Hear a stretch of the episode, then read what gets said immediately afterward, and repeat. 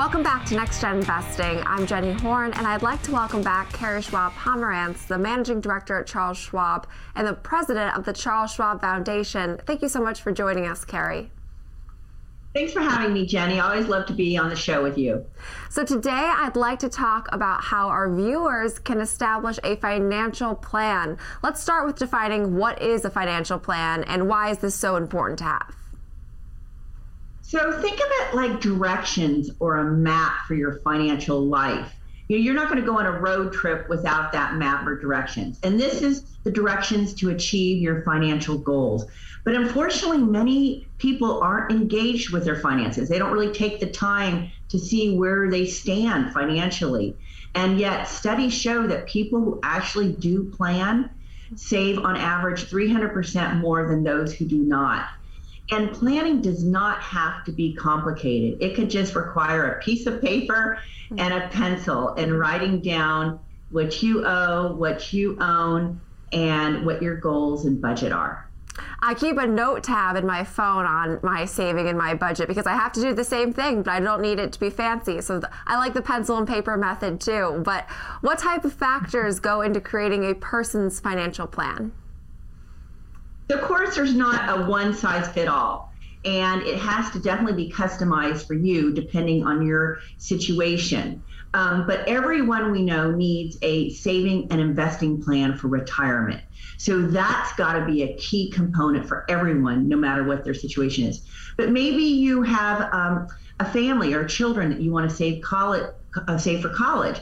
That would be also in your financial plan. Or you want to buy a home, or you want to start a new business those types of things will be in your financial plan. In other words, it'll be a roadmap for how you're going to achieve or set aside money, invest it, or or save it for those particular goals.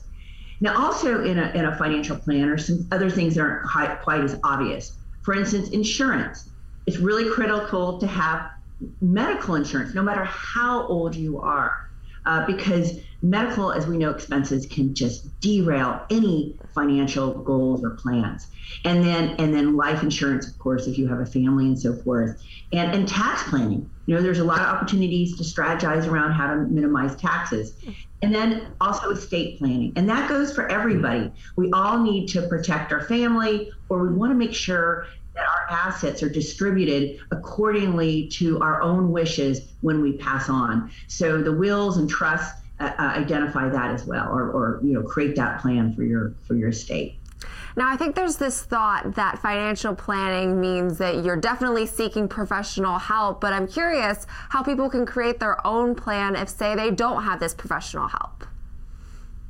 Well, as I mentioned, it, you can do it at home if you if you would like you know, with a piece of paper, again, listing what you owe, what you own, you know, do you own a home or a car, um, uh, or, you know, it, you know, anything of, of total value, your portfolio, your savings. And then listing your your goals you know what is it that you want to achieve and then having a budget uh, for that as well. That's a great start. But there's also a lot of um, tools online. Most of the big financial institutions will have a financial planning tool available to you. Um, also, uh, getting professional help. You really don't a lot of people think they have to have a lot of money, mm-hmm. you know, or it has to be overcomplicated, or that financial firm doesn't want to help, and that's not true. And I would say if you go to someone, a financial professional, and they make you feel uncomfortable or or like they don't want to help you then then leave and find somebody else there will always be someone there to help you yeah, I definitely think there is a, a, preconceived idea that a professional is only interested in the wealthy, and that's absolutely not true. So, this has been really encouraging to hear. But, what are some final things people need to know about why they need a financial plan? Yeah. So, so if I, you can't let, you know, if you go on a road trip, right, you're going to go across the country. You can't get there without directions. And that's the same with your finances and your financial security. You need that plan, you need that roadmap, the directions to get there. So I want to really emphasize that. And remember, as I mentioned, uh, uh, people who do plan, simply plan, save on average 300, 300% more than those who do not. And so it's really critical also to have that plan, but also to start saving and investing as soon as possible. You're much more likely to achieve your goals and have, have better outcomes in the long run. That was Carrie Schwab Pomerantz, the managing director at Charles Schwab and the president of the Charles Schwab Foundation. Thank you so much again, Carrie. Thanks for having me, Jenny.